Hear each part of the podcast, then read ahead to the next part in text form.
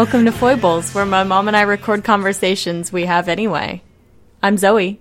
I'm Zoe's mom. Oh, yeah, that's right. I have a name. It's Frida. Hello, dear listeners. We have discovered that our very top two downloads or our series on Dorothy Sayers and the Peter Wimsey novels. So it seems like books are pretty popular with you guys. So we're going to be doing another one today a big, heavy tome called Lonesome Dove by Larry McMurtry. It's really an amazing book. It's how many pages? Let's see, the, the uh, version that we have, the edition, is 858 pages. So this is a heavy one. And we want to warn you right up front that we are going to spoil the hell out of this book. We are going to talk about anything and everything. So, spoiler alert, no spoiler alert, I'm kidding, is that we recommend this book. Mm-hmm. Read the book and come back is what we really recommend. We don't want to lose you. We hope you'll come back, but this is a great book. If you haven't read the book and don't want to read the book and you just want to listen to the podcast, fantastic. We will do our best to be as clear and contextual as possible, but please know that in an 858 page book, it's going to be hard to explain every character and their background and so forth. So we hope we'll be clear, but if you haven't read the book, it may not always make sense. This is no Harold and the Purple Crayon. that said, the book is really enthralling, and even if you listen to the entire podcast, I would still recommend trying it out. You know, even if you know what's going to happen, it's still Yeah. got is just as much entertainment value. Yeah, I totally agree with that. And the thing about reading the book, when I read it the first time, yeah, there's some surprises in the plot. You don't always know exactly where it's going, and so things happen. But even knowing it, the way McMurtry writes and the way the characters express themselves is. I reread it and I knew everything that was going to happen, and I was still enthralled. So, just wanted to make sure we were clear about what we're going to be doing in the podcast so you can make a good choice for yourself. Now, the big question we faced when we are putting this podcast together is where do we start? Because on one hand, we can give you the plot of the book, 858 pages worth. Recitations of plots are boring, usually. And so, where are we going to go with this? I think the way we would like to present this to you and hope it works for you is we're going to talk just briefly about Larry McMurtry and just give you a basic idea about who he was and what some of the controversies around the book were. And then we'll kind of dive into some of the themes of the book, giving you plot details as we go, hopefully just bringing you along with us without overloading you with a bunch of detail. So let's get started with the author. Larry McMurtry goes by Larry, not because we're friends of his. And he was born in 1936. So he's about 82 years old, still alive, still kicking, still giving interviews, and uh, but his output has diminished over time. He is a really a wonderful author, not just of westerns, not just Lonesome Dove, though we will point out that Lonesome Dove did win the Pulitzer Prize and was uh, made into a miniseries back in back in 1989. Okay, and the book was published in 1985, so there's just four years between. Right. They they hopped right on it. Was a huge bestseller and won the Pulitzer Prize. So TV was right on it. And I'll get back to the TV miniseries. I watched it when it first came out, so I kind of knew what the zeitgeist was at the time and the reception for it. But McMurtry himself is an interesting character. He's written books like Lonesome Dove. We will warn you. Perhaps trigger warnings. I don't know if you think these should be trigger warnings, though. Yeah. But there's a lot of there's sexual violence, a lot of sexual violence, uh, a lot of using women. There is language about black people and Indians that might be considered problematic by some people. I mean, the language is problematic, Right. let's say that. But in the context of the book, whether you find it problematic or not, that's a different story. But want to let you know it's in the book. If you don't like that kind of thing, you don't want to read this book. Mm-hmm. It's great as it is. There's some graphic violence and things like that. Definitely, definitely graphic violence of all sorts. So be beware of that. But McMurtry wrote this beautifully. He also wrote Terms of Endearment.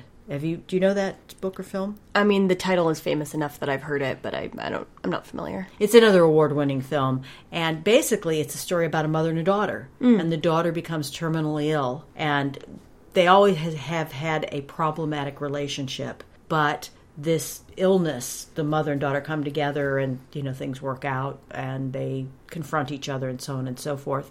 But very, very different than there's no uh, physical violence, there's no uh, sexual violence in that book at all. It's really about a relationship of two women. So I think that that's a very interesting point when we get to the criticism of Lonesome Dove, which is that it's misogynist. Right.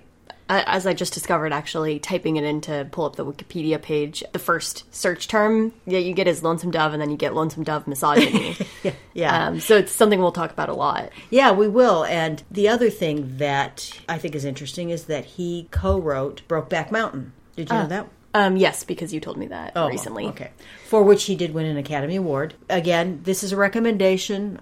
Go see Brokeback Mountain. It's a wonderful I actually haven't seen it. Oh, it's a fantastic film. It really is good. I'd love to get your take on it. It's about two cowboys who are in love with each other. It's the love that shall not speak its name, to say to quote Oscar Wilde for the millionth time.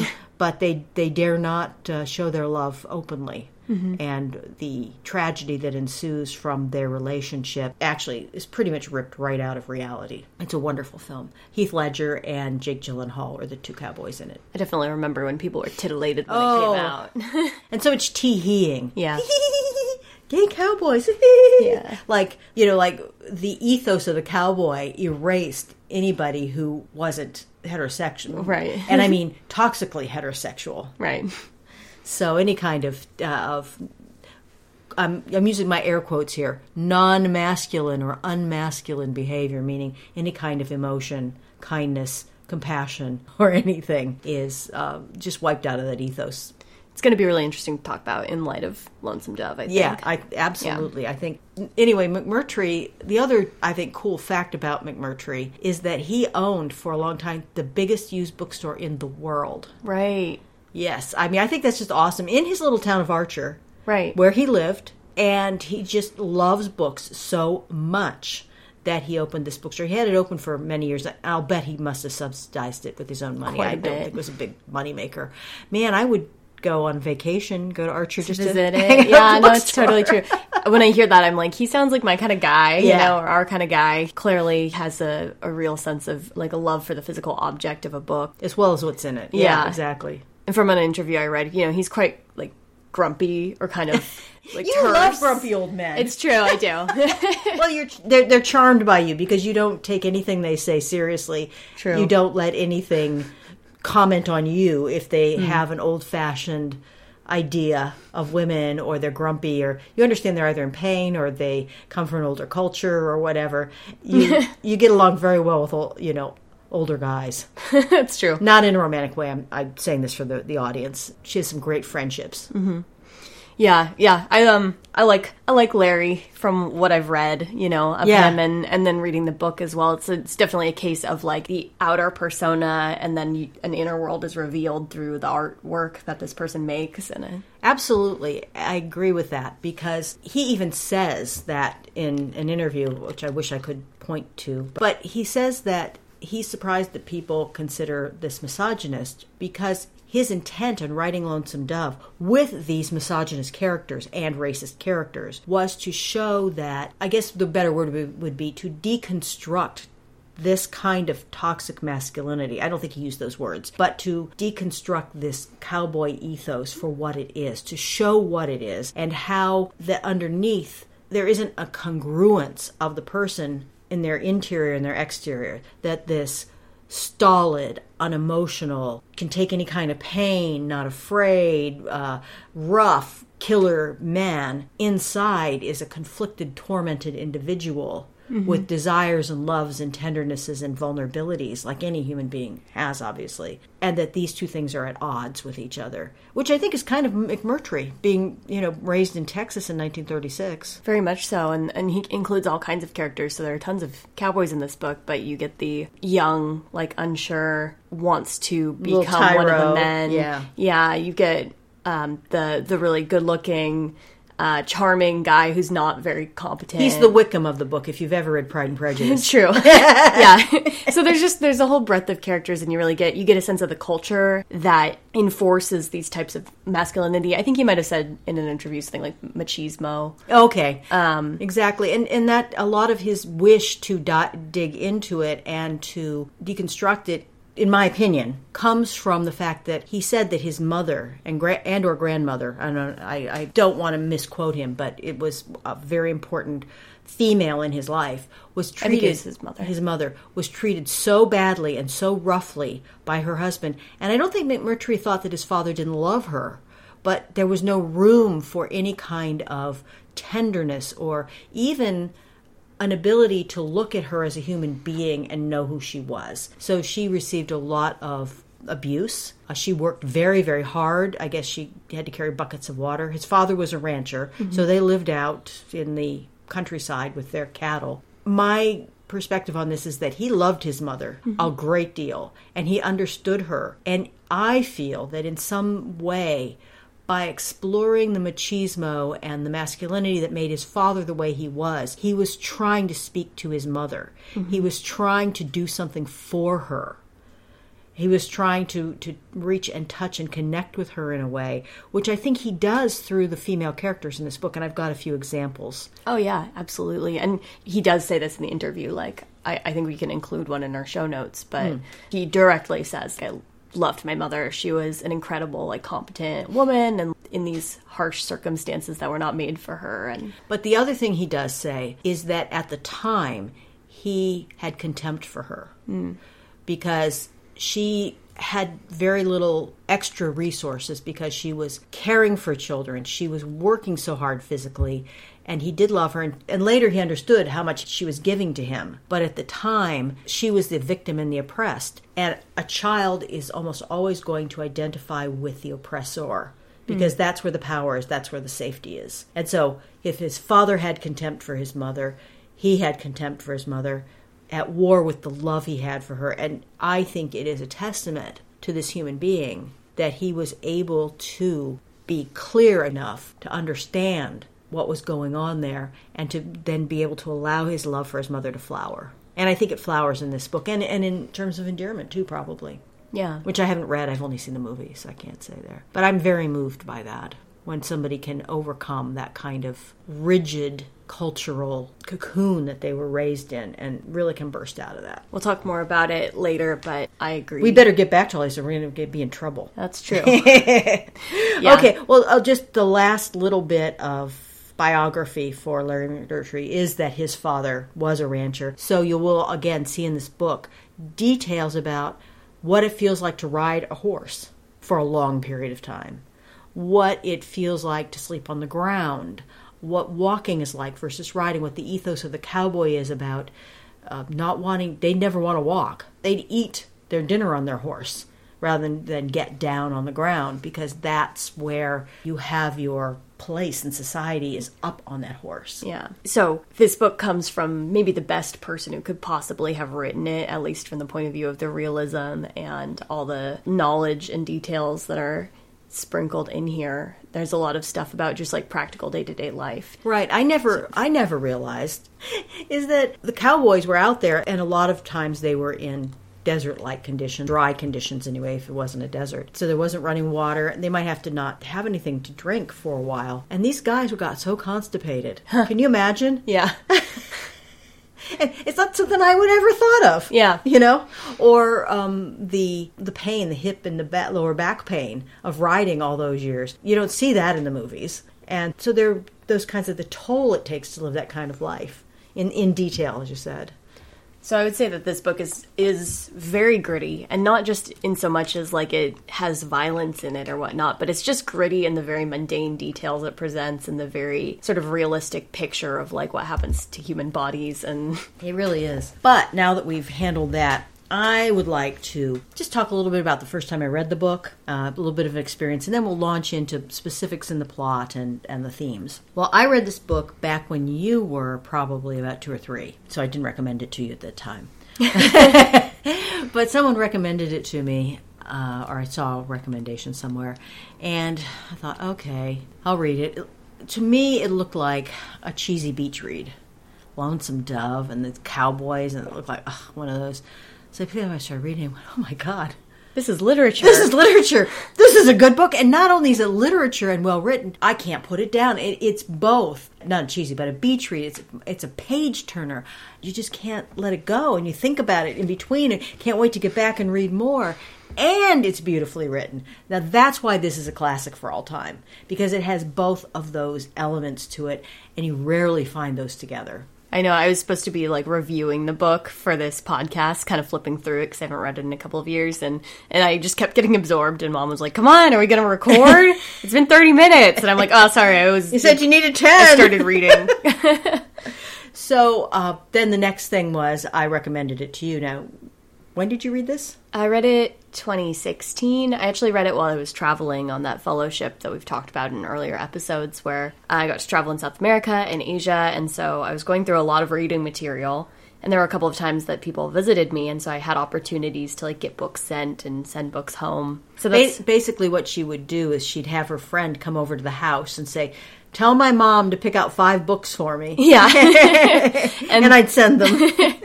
And so um, I was in Cambodia, and my friend Dylan Blair came to visit me for a week. And so I, I told you to to bring some and or to just send some along. And I don't remember what you picked out. I don't think I had any specific requests, and this was one of them that you sent with me. yeah, I, I took the opportunity to choose books that I had been telling you for years. After reading, okay, this is a digression here. I, I, I've got to just rant, vent just a little bit. I love my daughter, just to bits, right? And a couple years ago, you're like 23. She'd finally reached the age where she would listen to mom a little bit. Here's an example of what thing that would just make steam come out of my ears. So she's like in middle school or high school. And I say, oh, there's, I don't remember what book it was, but oh, there's this great book. I probably told her three or four times, oh, it's a great book. I really recommend you read it. She's like, she's got that, that teenage resistance, right? And then one day I come in, she's got this book, and she looks at me like she never, like she'd never heard me say anything about the book before. I said, oh, you're reading that book? And she says, oh, yeah, my friend so and so told me to read it. And I went, the steam just got out of my ears. Oh, classic teenage stuff. It's fine, but but that that happened not just with books, but telling you to do do thus and such uh, good advice I had. And so when somebody else gave you the advice, you would do it. It's like, but now she's traveling. She is my prisoner. I get to choose the books. I am control of the books. So I did send you because I thought you would like it. As Zoe is a poet, I think we have said this before, but she is a poet, and it's called "I Sat Down by a Grand Central Station and Wept." Is that the title? Something like that. Very close. It's a very it's a short story poem, mm-hmm. a classic. And I, I read it and I go, we are we are going to be doing a poetry podcast, and I will uh, discuss my my intermittent aversion to poetry and the effects it has on me. But I read about half of this, and I said, you know, this is like great writing, really amazing poetry. I see why it's a classic, but I can't stand it. So I sent it to you because I, I thought you would appreciate it. I thought you would really like it. So there was that, and I sent you um, the first Lord Peter Wimsey book, and then I also sent The Lonesome Dove, which was so thick. Maybe that was the only other book I think it, sent. that might have been the case. Yeah. I said, I said to her, it was a paperback. And I said to her, I know it's heavy, and she had very limited space. She was like a little pigeon, and you can only put so much weight on a pigeon, and just a little bit more will make it not be able to fly. So I said, if you can't, whatever you read each day, just rip it off the front of the book and just leave it or throw it away, and then. You know, as you and then it'll get thinner and thinner and thinner, so it'll be less heavy to, to carry. I did not do that. Um, I just read the whole thing. I also I ended up reading most of it. So I was in Cambodia. I went to an island that's an hour boat ride or something offshore called Koh Rong Samloem, I think. And there was a hostel there, and it's just it was like you know classic gorgeous beach, blue sky. Oh, that's right. You told me this. So yeah, just like penetrating sun, incredibly clear water, just like so beautiful. And uh, and I spent a good few days there, just chilling out in the hammock. Um, Dylan Blair left at some point, so it was just me. Um, they were there for some of it, and I couldn't stop reading, and I felt kind of bad. And then they left, and I just read. Like I pretty much spent a few days just reading the book, and I would walk over to the beach and then walk back, and then keep reading. And that's great that we both loved it that much. And so then after that, really, I just reread it because I hadn't read it for well, you 20 showed it to your friend, actually, Lois. Oh, Lois. Oh, yeah, yeah, I did. I, I, I met a friend of mine who's also a great reader, and I told her about it, and she had the same experience. She says, I can't put down. And even after she finished reading it, she said, I have a copy, and it's on the table by the door, so I always know where it is in the house. Lois is so funny. She's great. And and I think she even said like um, other books are ruined for me right now. I can't read anything else. Like I just want to read Lonesome Dove again. Well, one of the things that is interesting about the book, we've talked about it having, you know, all these issues, but it's exciting, it's tender, and it's also whimsical. And uh, so let me read for you the, the very opening of the book because I know this is what caught Lois's eye and did mine too. Because when I read this sentence, I thought, I know I'm going to finish this book. There's, just, there's no way I cannot finish a book that starts out with, when Augustus came out on the porch, the blue pigs were eating a rattlesnake. I mean, It's so you got to know what happened. You got to know. so this book is ostensibly about the relationship between two older cowboys who had previously been Texas Rangers, and they're probably maybe in their fifties, even though they never give their ages. And one is Augustus McCrae and Woodrow Call. And so Call is always called Call or the captain. McCrae is always called Gus, pretty much. So that's the, those are the two, and they have a sort of cattle company where they go down to Mexico usually, although they might go north. They don't really care, and they rustle cattle basically. Yep. and they feed them up, and horses too. And then when people come through, they sell them the cattle and the horses. Uh, and I guess people being ranchers who are looking to sell beef up north, and that's kind of basically their their their racket. their so racket, their joint, shall we say. and they live in this place that is, it sounds as dry and dusty and dingy and poor, uh, tin shacks with holes in the roofs and filthy floors and dirt floors and blue pigs eating rattlesnakes. And by the way, there are things such things as blue pigs. And if you look it up, just be careful you don't get one of those colorized ones where it's like a fake blue pig, because real blue pigs are not that blue. okay. Anyway, It's like blue corn. yeah. And so a lot of the whimsy comes from Gus. He's a very whimsical character. And there are just many, many other characters. And I don't know, uh, I guess maybe the only other key character that I want to talk about right now is Lorena. Lorena is a young, and quite young, probably, I'll bet she's not barely even 20. I think she's supposed to be 18 or so. 18, yeah, uh, with beautiful golden long hair, and she's very, very beautiful. She's stuck in this town from uh, her hardship story of being an orphan and being passed from man to man, and just being in a world where there was no safety net, there was no DSHS. As bad as that system can be sometimes, there was nothing. And so people could just grab people off the street and do with do with them what they will, and this kind of happened to her.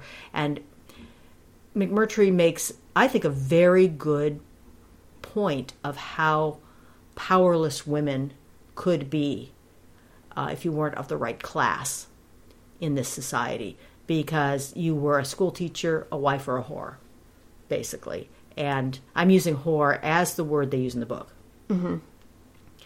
And that's what she ended up having to be because she had no education. And she, in a way, was smart. She never met a man who wanted to marry her. They all wanted to use her. But at the same time, I always got the feeling that she didn't really want to marry a man. Mm-hmm. If she'd done it, she would have done it for her own advancement, for her ability to get away, for her ability to find safety in the life she wanted. But she wasn't looking out of some romantic idea to get married because the romance had been beaten out of her. Mm-hmm. So that's Lorena. And Lorena is the focus of all the desires of all the men in town because she's really the one beautiful object in that town. Yeah, she lives above the inn, I think, and se- like sells sex. In, well, saloon. Saloon. Yeah. Yeah. I'm, I'm sure It's not an. All right. Don't be euphemistic there. And so basically, um, I would like to talk a little bit about just sketching out Gus and Woodrow's characters and their particular kinds of approach to thing because it's so key. And it's so key to the work of the author in deconstructing this uh, masculine facade. And it's very interesting too because the two characters are com- so completely different. yet somehow they're still both really locked into a certain um, value system. And that value is, well, loyalty is good. I mean, that's a good value. They do have that one for sure. So there's good sides to this. They're very competent, which is a, a lovely masculine trait. I mean, I'm not saying that's purely masculine, but when you see a man being competent in his way, it's a very lovely thing. Um, and then the other thing is, though, there's a emotional distance, and in oftentimes a not knowing that comes from a not knowing who you are. Which, when you're not allowed your emotional life, you're not able to find out who you are. So anyway, Augustus, he is the guy who sits around drinking whiskey.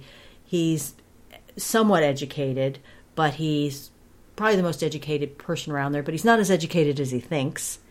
And there is a great sequence where he does a sign for their business that is it, it's very very charming and funny. So this is a pretty charming little episode. I'm going to read probably at some length, but it is a long book and it's it's worth hearing. So Gus writes this great sign that uh, it starts out with the name of the firm, Hat Creek Cattle Company and Livery Emporium. But that caused controversy in itself. Call claimed nobody knew what an emporium was, including himself, and he still didn't, despite Augustus's many long-winded attempts to explain it to him. All Call knew was that they didn't run one, and he didn't want one, whatever it was, and there was no way something like that could fit with a cattle company. However, Augustus had his way, and Emporium went on the sign. He mainly put it in because he wanted visitors to know that there was at least one person in Lonesome Dove who knew how to spell important words. Next, he put his name in Call's, his first because he was two years older and felt seniority should be honored. Call didn't care. His pride ran in other directions. Anyway, he soon came to dislike the sign so much that he would just as soon not have had his name on it at all. PI, PI is, is one of their hands who works there. P E A. That's P E A Y- U I E. UIE, yes, PI. Uh, badly wanted his name on the sign. So one year, uh, so one year, Augustus lettered it in for him as a Christmas present. P, of course, couldn't read, but he could look, and once he got his name located on the sign, he was quick to point out point it out to anyone who happened to be interested. He had already pointed it out to Dish.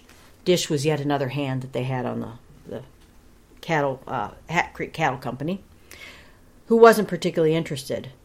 Unfortunately, it had been three decades since anyone had called P anything except P, and even Call, who had been the man to accept him into the Rangers, couldn't remember his real first name, though he knew his last name was Parker. P. Parker. Having no wish to embarrass the man, Augustus had written him in as P. Period E. Period Parker, comma Wrangler. He had wanted to list him as a blacksmith, since in truth P was a superior blacksmith and only an average wrangler. But Pea Eye thought he should he could sit a horse as well as anyone, and didn't wish to be associated publicly with a lower trade. Now Newt, uh, and this is good because we're learning all the various characters. We've got two of our hands.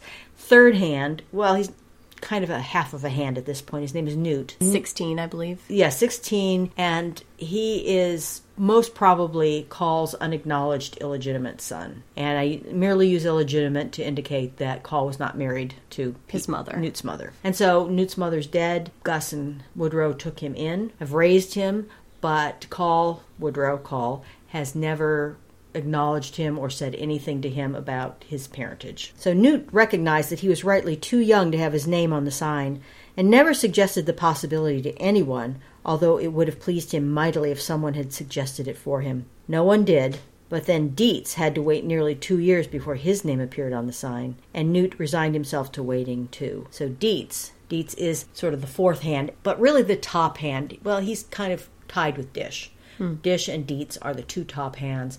Interestingly, Deets is black, and I will raise the question later as to whether Deets is the magical Negro of literature or not. It's something to think about. Deets is a he's the most lovable, kindest, and extremely capable character. Yeah, he just he's he's there. He's and superior. He pulls pulls stuff off. He has the respect of the men, and He's kind too. Yeah. He's he's quite kind in his compassion. So I don't know if that makes him magical or if he is the person who's uh, sympathetic. Probably one of the one of the characters I like the best, actually, of all of them. Of course, McMurtry doesn't turn a blind eye to what the social and political uh, consequences of certain actions are. Of course, it had not occurred to Augustus to put Deets's name on Deets being a black man. But when P's name was added on, there was a lot of discussion about it, and around that time Deets developed a tremendous case of the sulks, unlike him and perplexing to call. Deets had ridden with him for years through all weathers and all dangers, over country so barren they had more than once had to kill a horse to have meat, and in all those years Deets had given cheerful service. Then, all because of the sign, he went into a sulk and stayed in it until Augustus finally spotted him, looking wistfully at it one day, and figured it out. When Augustus told Call about this his conclusion, Call was further outraged. That damn sign's ruined this outfit, he said, and went into a sulk himself. He had also known Augustus was vain, but could never have sus- suspected Deets or Pea of such a failing. Of course, Augustus was happy to add Deets's name to the sign, although, as in the case of Pea, there was some trouble with the particulars. Simply writing Deets on the sign didn't work. Deets couldn't read either, but he could see that his name was far too short in comparison with the others. At least it was short in comparison with the other names on the sign, and Deets wanted to know why. Well, Deets, you just got one name, Augustus said. Most people got two. Maybe you've got two and just forgot one of them. Deets sat around thinking for a day or two, but he could not remember ever having another name, and Call's recollection bore him out. At that point, even Augustus began to think the sign was more trouble than it was worth, since it was turning out to be so hard to please everyone. The only solution was to think of another name to go with Deets, but while they were debating over possibilities, Deets's memory suddenly cleared.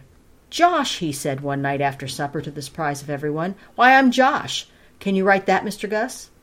Josh is short for Joshua, Augustus said. I can write either one of them. Joshua's the longest. Write the longest, Deets said. I'm too busy for a short name. that made no particular sense. But were they ever able to get Deets to specify how he happened to remember that Josh was his other name? Augustus wrote him on the sign as Deets, comma, Joshua, since he had already written the Deets. Fortunately, Deets's vanity did not extend to needing a title, although Augustus was tempted to write him in as a prophet. It would have gone with Joshua, but Call had a fit when he mentioned it. so that kind of brings in a lot of the personalities and the characters and so forth. And then, so in the end, the sign is finalized with a few other facts about the outfit. He wants to make sure that he explains what their business is. I mean, why have this if they don't say what their business is? So the next line is for rent, horses and rigs. And then the next line is for sale, cattle and horses. And then finally, just to be absolutely clear, he's added, we don't rent pigs.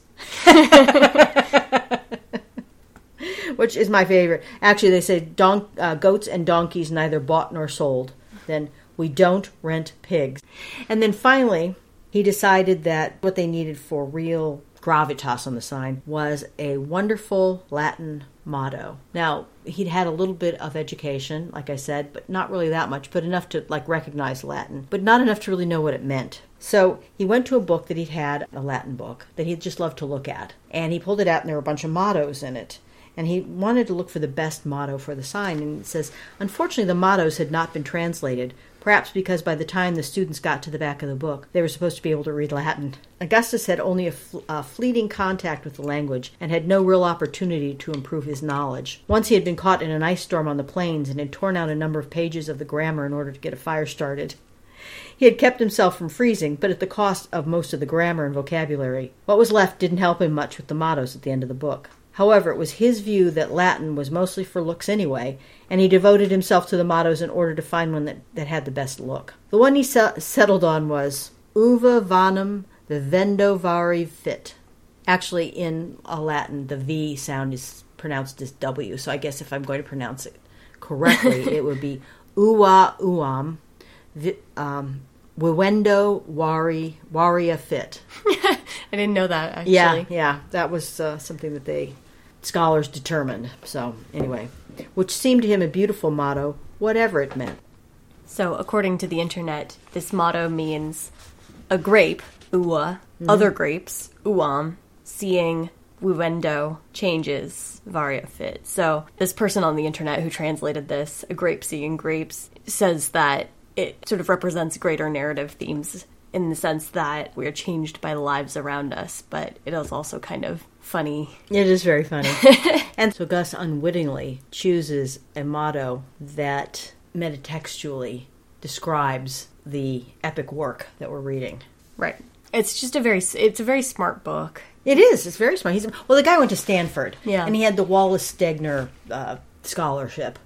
And Wallace Stegner, if you don't know, he's a, a very famous, highly regarded, like 20th century American author. The Angle of Repose was one of his novels, which I read. It's very, very good. And he's a very, very American writer in that his themes are about particularly the West, the West and the, and the Midwest. So McMurtry is a very highly educated guy. So his little riff on Latin there is probably it's quite knowing. Yeah. Yeah. Absolutely. And uh his style of writing too is very you know, you said that you were like, that is gonna be a dime store, like cheap read or whatever. And it's true that his writing's very accessible. He doesn't use a whole lot of difficult language. His sentences are just very simply constructed and very short and kind of for the most part and, and straightforward um, but he has great dialogue and that that doesn't ma- mean it's not clever and it doesn't have like moments of beauty in it And he has that Western capacity for the bon mot, if you will, the apt phrase that just encompasses not only a good metaphor for the situation, but almost a like a little connective tissue at for the themes.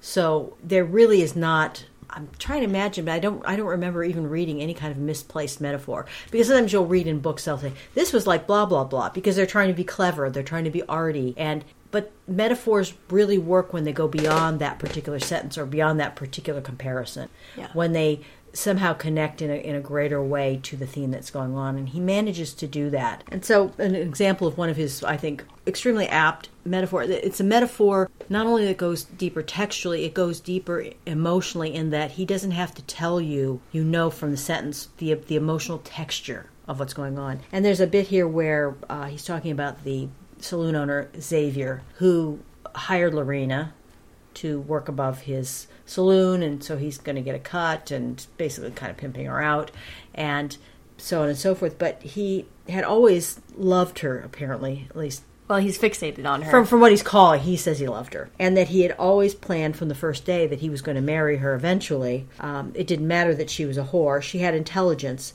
and he felt sure her intelligence would one day guide her to him. I think it's very interesting that he, he from the first day he knew he would marry her, but first he'd profit off her, and then he'd marry her when he didn't want to sell her anymore. But until then, that that's in the back of my mind as I'm reading that, going, okay, Xavier. She would see in time how much kinder he was than other men. She would recognize that he treated her better, loved her more. Yet it hadn't worked.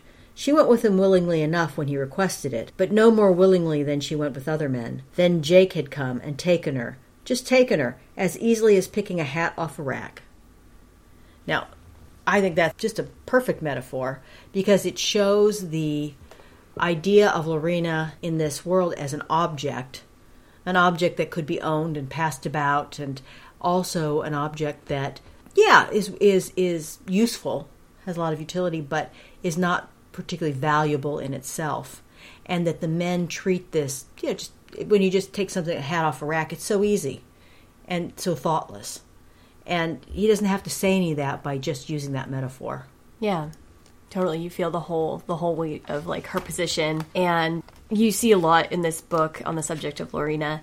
You see a huge spectrum of different ways that she's viewed um, by different people in their own way, and so you see a lot of different on the subject of misogyny. You see a lot of different types of misogyny. You see Xavier who uh, feels like he wants to marry her, and he's obsessed with her and thinks he could treat her better. You see, you know, people who are just cruel. You see um, people who are want to charm, want her in various ways, and I think she's a very like clear-sighted character.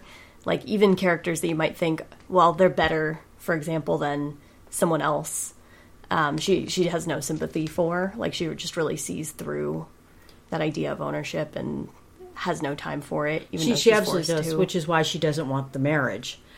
but uh, she also has a relationship with Gus, and Gus is the one who's the kindest to her, the one who, in a way, almost almost treats her as an equal in their relations to each other. But at the same time, he's older and he's a man, mm-hmm. and he always will use that.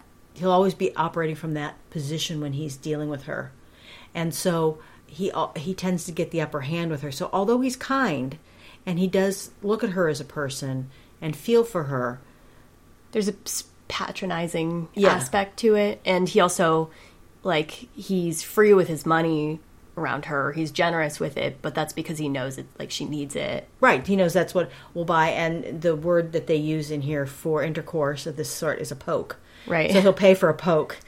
There's a there's a lot of uh, specialized language in the book. very, very funny some yeah. of it.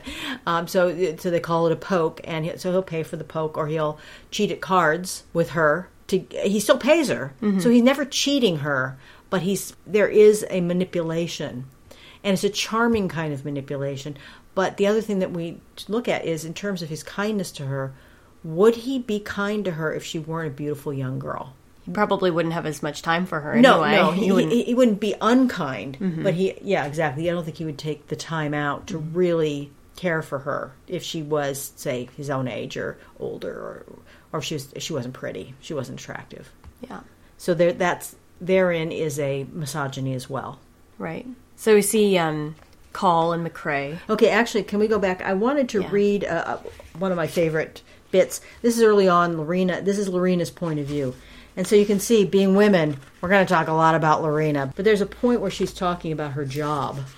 So here's her point of view about uh, having sex, sex with Gus and men in general. And she says, in that respect, Gus was unusual, for most men didn't talk. He would blab right up until he shoved his old carrot in, and then he'd be blabbing again before it was even dry. Generous as he was by local standards, he gave her five dollars in gold every single time. Lorena still felt a little bit underpaid. It should have been five dollars for wetting his carrot, and another five for listening to all that blab. so that's that's in a way it's like despairing. It's it's awful that she's in the situation, but that that kind of thing makes her. She's got spirit, mm-hmm. and even though she can't, like we would like to see in a movie, step out and buck the buck the system, and most people can't do that. You're bound by the system.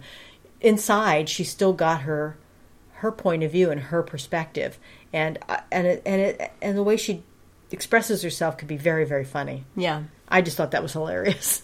She's a very she she's her own kind of salt of the earth and like very very straightforward and no nonsense, but in a way that is actually funny a lot of the time.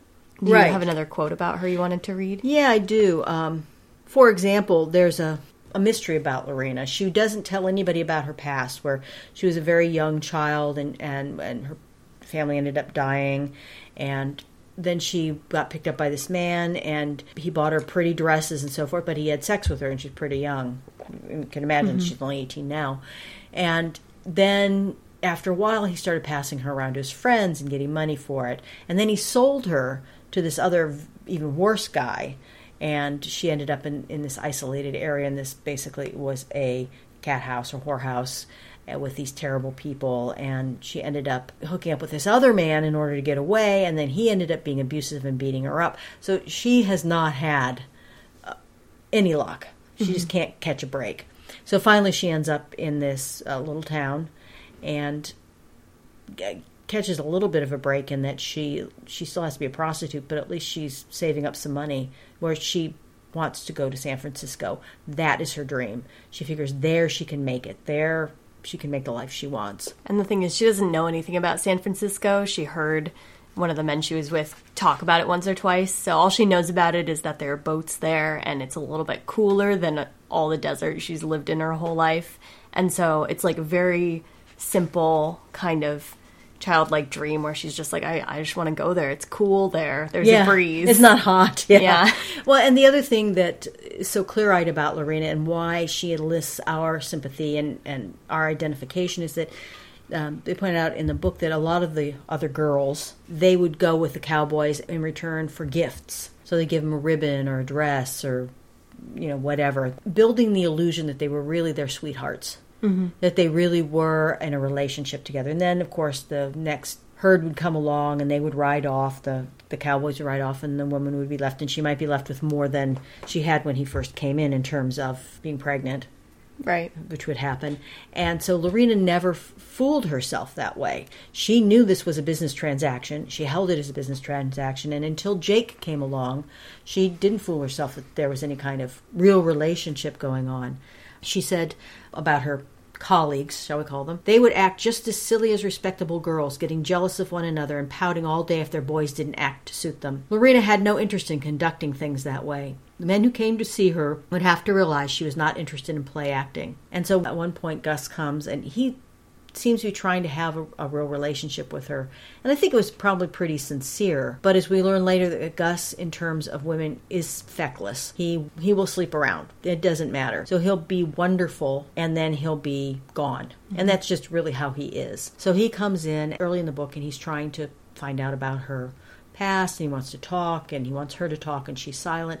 So he offers her a $10 gold piece, which she really wants so she can go to San Francisco so she thinks about it while he's having his poke and she's thinking these thoughts about this play acting. And so she almost is ready to tell him not so much for the gold but for the connection. And then she realizes that that would just be play acting and she thinks after a bit she decided she wasn't interested in telling augustus her life story either. She buttoned her dress back up and handed him the ten dollars. So she forewent the money didn't make up a story. That's the other thing is she's honest. She didn't make up a story. Of course, Gus probably would have figured that out, and she hands it back to him. So I felt like that was a real, you know, that, that he really builds the character, mm-hmm. who she is, and I felt a lot for her. And I liked her, and I didn't feel that he was mistreating her in terms of a misogynist wanting to show a woman being hurt. It was kind of how it was. I agree with that. And yeah, and so Lorena just becomes very sympathetic, and she, again, she's not like a a character who she's not like one of these women who's like she can fight or something. Like she learns how to use a gun. She's shooting you know she like gets power in this way or she um mm-hmm. she's she's rides a horse or she's tough like a, a man or anything like that. But she's you know she's just got her own kind of like endurance i guess. She absolutely does. And that helps her survive through to the end of the book. Um, okay we're gonna go i'm gonna just take Lorena. I'm going to kind of follow her thread through the book a little bit and talk a little bit about that. So essentially, what happens is Lorena meets up with Jake, who was a former partner to Gus and Call, but he Jake took off and they hadn't seen him like in seven years. And he is the Wickham of this story. He's handsome and so charming and just delightful to be around and fun and knows exactly how to look at a woman to make her melt and feel valued and loved. And then he just, he's weak He's weak as can be and he will dump them. He will do whatever it is to save his own behind. And plus, we find out later when things get tough, he's a big old whiner. He's a big baby. He's actually not particularly competent. He's not like Gus and Call, which is very interesting. Mm-hmm. He's not a great tracker. He's not a good shot. He's not brave. He's not going to go in and rescue anybody. He's just good at manipulating his image and and he's really petulant. But somehow he manages to break through Lorena's uh, carapace of caution and she starts to believe that play acting. She believes he's going to take her to San Francisco, as he keeps saying. And even when he starts to renege on that, she still kind of believes she can get him to do it for her and take her. And you almost get the sense that Gus would, would give her the money, or Gus might even take her at one point in the book, but she wants Jake to do it. And I'm not sure what that is. It, it didn't seem like she loved him so much it had to be Jake but somehow she'd set her mind and a certain stubbornness had set in. I know, what do you think? I almost think that um, whatever it was initially that made, and I, I'm pretty sure being young and attractive, despite how sensible she is, probably had a good deal to do with it.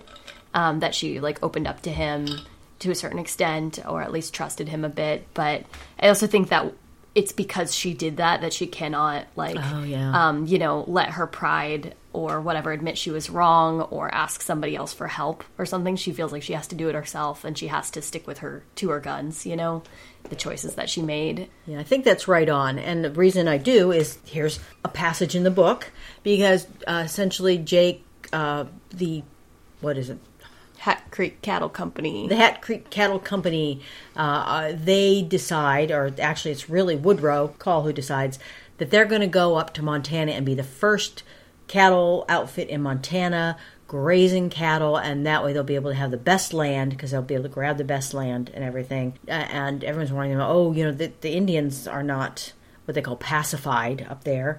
And he said, oh, they, they will be by the time we get there. Or, you know, he, I, I think he just decided to do it. And there really was no raising to the level of logic. He just decided he was going to do it. And so the, they're going to take off. Jake has arrived in town. Jake is being pursued by the law. So he figures if he can hang close to his buddies, they're ex Texas Rangers. They will kick ass for him, is what he expects. So Lorena decides she's going to go. And oddly enough, she's got the opportunity here to go to San Francisco and she doesn't take it. She's going to go with Jake. And and Jake wants to go to San Antonio, go somewhere else and hang out. And she goes, "No, I came from San Antonio. I'm not going back." And so she actually makes Jake go on the mm-hmm. cattle drive Right. and take her. So she's really got a lot of, you know, a lot of will when she wants it. So they go along with the the cattle drive. And what happens, okay, this is a huge spoiler. What happens is there is a renegade criminal Indian, and we will need to talk about the Indians in this book as well, uh, named Blue Duck, who comes and basically he steals horses and he steals women, and then he goes and he sells them, and he's a sociopath. He doesn't care about anybody. He doesn't have any feeling, any sympathy, any. He does what's ever profitable for him. He doesn't care. So he's a very frightening character, and he's brutal, very, very brutal. And Jake goes off to play cards and doesn't come back when he says. And Lorene is about a mile away from the outfit and Augustus says, "Okay, come on, come w- with us, hang out, you'll be safe." And she says, "No, I'm fine here. I Don't want to be around the men. I don't want to be around the men because they'll look at they keep looking at me, and of course they do because one in particular is deeply in love with her and almost stalkery in love with her, and but they're all like sexually repressed, Right. You know, and So he sends um, Newt over, and she sends Newt away, and all, all these things where you're like, she's like, oh shit, I should have done this. I just, sh- I should have just gone with them. You're, you're but- sitting there reading it, going, "Oh, Right. God, come on, you know." And what happens is Blue Duck comes. He Blue Duck comes through, and he snatches the horses they had there, which he wanted, and he snatches her. I mean, she's this blonde woman, so she'll be able to. He'll be able to get a good price by selling her for a sex slave, and so he takes her away. And then what happens is. Right before that happens, Lorena is sitting at the campfire Jake is gone. He keeps going away and then coming back, and he's getting kind of meaner and slapping her around. And now he's gone for three days. And so, you know, those of us who are more mature are going, Leave him. Leave him. Cut the ties. Cut the ties, woman. And she doesn't. And then right before that happens, she says uh, she had been proposed to by Xavier. He said, I'll marry you and I'll take you to San Francisco. That was her opportunity, and she turned it down because she was going to go with Jake and he's going to take her. And she says, at times, waiting, she'd almost decided just to take the horse and mule and try to find her way back to Lonesome Dove. Xavier had said he would marry her and take her anywhere she wanted to go. She remembered the day he'd come into the room, his wild eyes, his threat to kill Jake. When she had nothing to do but sit around and think about it, her capacity for mistakes discouraged her, so that she considered drowning herself in the little pool. So she, throughout the book, laments the mistakes that she's made. Like you were saying, she couldn't let go. She had dug her heels in, and then later she looks back and goes, I made a mistake. Perhaps after so many mistakes, your mind finally broke loose and wandered back and forth between past and present. And so then, after this sort of realization, where she doesn't take action, she stays where she is, even though she's having these ruminations, and then she's abducted. And this is where we get into some of the real sexual violence.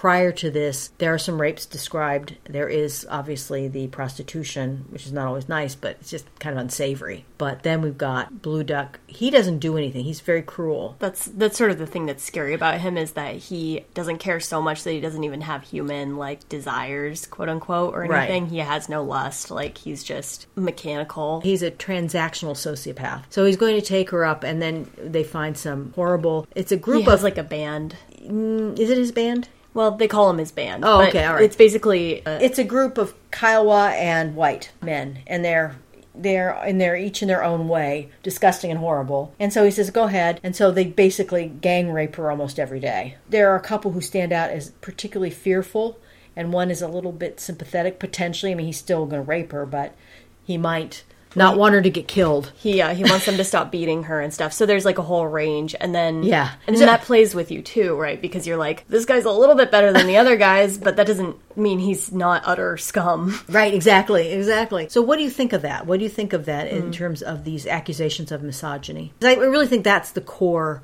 incident. Other, than, you know, there's the prostitution and all React to, that, but sure. they really react because it is, it's hard. I mean, it's interesting. It's so in this book, it's not like the Game of Thrones, for example, where that's gratuitous. This, this is happening right and left to like almost every character and Yeah. stuff. Um, it's like Lorena is the one I don't know Jesus figure, if you will, who like suffers all the sexual abuse, and that's her arc. That's the issue that's addressed. One of the issues that's addressed with her character. This book is like the ultimate Western because it employs every Western trope mm-hmm. in it and yet like transcends all of them. And so I think this is one key element where I guess the the gritty like it's not graphically described or anything, but the grittiness of just having that in there and everything is what's alluded to in a lot of westerns and what people fear in westerns and and that that that existed at that time and everything is always there. And so it's almost like he had to have he had to address that in the book he makes it the harshest possible situation kind of. And so yeah he could have just not had any sexual violence in the book i guess. Or he could have made it more palatable or something like that. I think it's in there because such an extreme horrible traumatic like event to happen to a character gives him a chance to explore a character coping with extreme horrible trauma But they chose a woman. I think pers- personal people people criticize because he chose a woman, and also there there really isn't much of a balance. There is another woman who lives on a ranch, but she also ends up having difficulties and uh, with the whole sexual issues and that kind of thing. But she kind of balances because she's got some power. She's got some uh, ability to make choices and agency is the word I'm trying to go for. So that does tend to have more of a balance. So I really find that I don't understand that accusation other than that the book is not a polemic of now there's someone who's going to make a speech about how bad this is. No one in this book, even Lorena, is gleaming white and mm-hmm. heroic and good. Everybody, Indians, white, black, all have their faults to varying degrees. It, they aren't taking like one kind of people. Like one, one of the things I do appreciate about this book that I find very irritating in a lot of movies is that if you're going to have an Indian in the movie, they're like holy. And the culture is holy. And they're wise and compassionate and you know and they've got to be like not a person. Like to make up for in the past being wholly bad. They There's have to be wholly good. yeah, exactly. And this is not polarizing. There's wisdom there but everybody in there i don't think there's really anybody except the women in the book. The women tend to be at the best much better end of the scale. They're human but they're like good people. Right. And there are a couple of good men. Usually they're younger. And everybody else is extremely flawed including the ostensible heroes of McCall of Call and McCrae because even though we're supposed to be enlisted into their cause the author's kind of making us question whether we should be enlisted into their because and whether their ethos is something that we want to align ourselves with but they've got enough good characteristics that it becomes a question rather than the author leading us by the nose. Mm-hmm. If you want to get in touch with us, shoot us out an email to foiblespodcast at gmail.com. We'd love to hear from you. Thanks for listening. Grilled cheese sandwich. Grilled cheese.